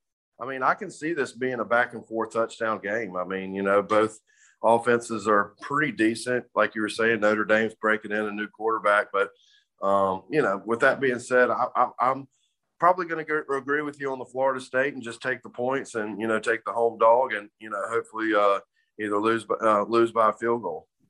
The one there was one I skipped, the one major one. I I ruled out Kansas State, Stanford because I don't know anything about either of those teams. I skipped Alabama, Miami. So Miami is hosting. Is this a neutral site game? Where's this game being played? Do you know? Um, that feels like one of those neutral site bowl stadiums. I'll look at it. I think it's the first uh, first game at, at Atlanta. I think. Uh, I oh, think you're exactly right. Yeah. Um, let me get the Rippy Writes research department on that to confirm, but I think you're exactly right on that. It is. Uh, yeah, that's exactly right. It's the Chick Fil A kickoff game. I should have known that. It's uh, it's Miami plus 19 and a half. This is going to be an interesting one because it's like, how many times have you talked yourself into, oh, Alabama, that's a big number. And then they just absolutely cover it with ease and maybe double it up but they are working in a new quarterback and Young. They've got some question marks to answer on defense in terms like I think they're uber talented, but they do have a couple guys in some key spots, as I remember from doing the Alabama opponent preview, where like you need to see it first.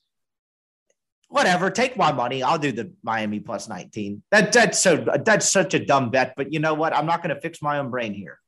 Yeah, I mean, I agree with you on it, but uh, I just, you know, it's just hard to bet against Alabama. It just, uh, regardless of how many uh, players they lose to the NFL. Uh, they they get replaced with a four star or five star that you know has just been waiting for his time to uh, for to play.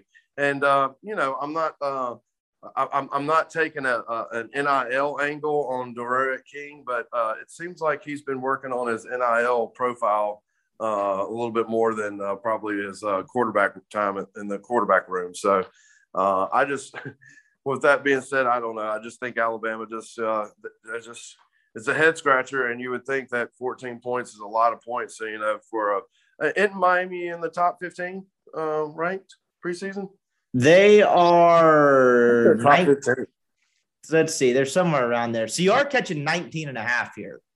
Oh, 19. I thought it was 14 and a half. Okay. Uh, I may have said that. It, it's early. Been a long week.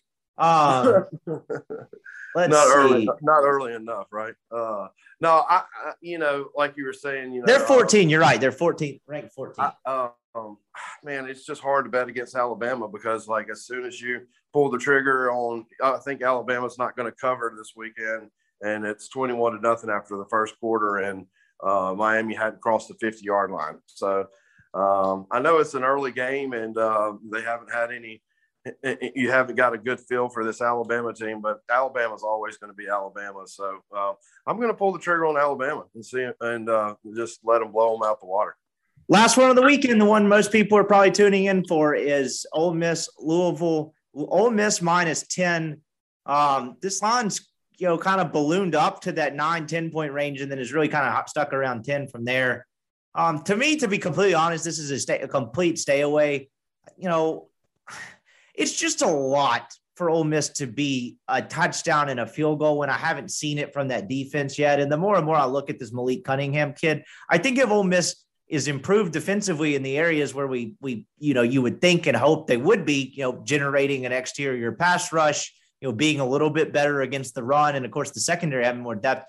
I think they could handle this kid and kind of corral him and keep him in a check to a pedestrian game because I think the path to to Louisville winning is this is is Cunningham just kind of going off. Ole Miss can't contain him. He runs wild, finds a couple guys early to throw to, and just kind of has one of those 480 all-purpose yard days and just torches Ole Miss. So I think Ole Miss wins, but I don't know about this 10. So I'll say Ole Miss minus 10, sure, but that this is to me is just like stay away from this. Yeah, I mean, you know, um, I, I, try not to get excited about Ole Miss football, regardless who the quarterback and who the running back is, because you know it's Ole Miss, and uh, uh, we've been down that road, and uh, we've gone to that game and uh, been disappointed after the game. So, uh, with that being said, I just uh, I kind of like Ole Miss. I, I, I do believe they think I think they can win by two touchdowns. The defense is probably.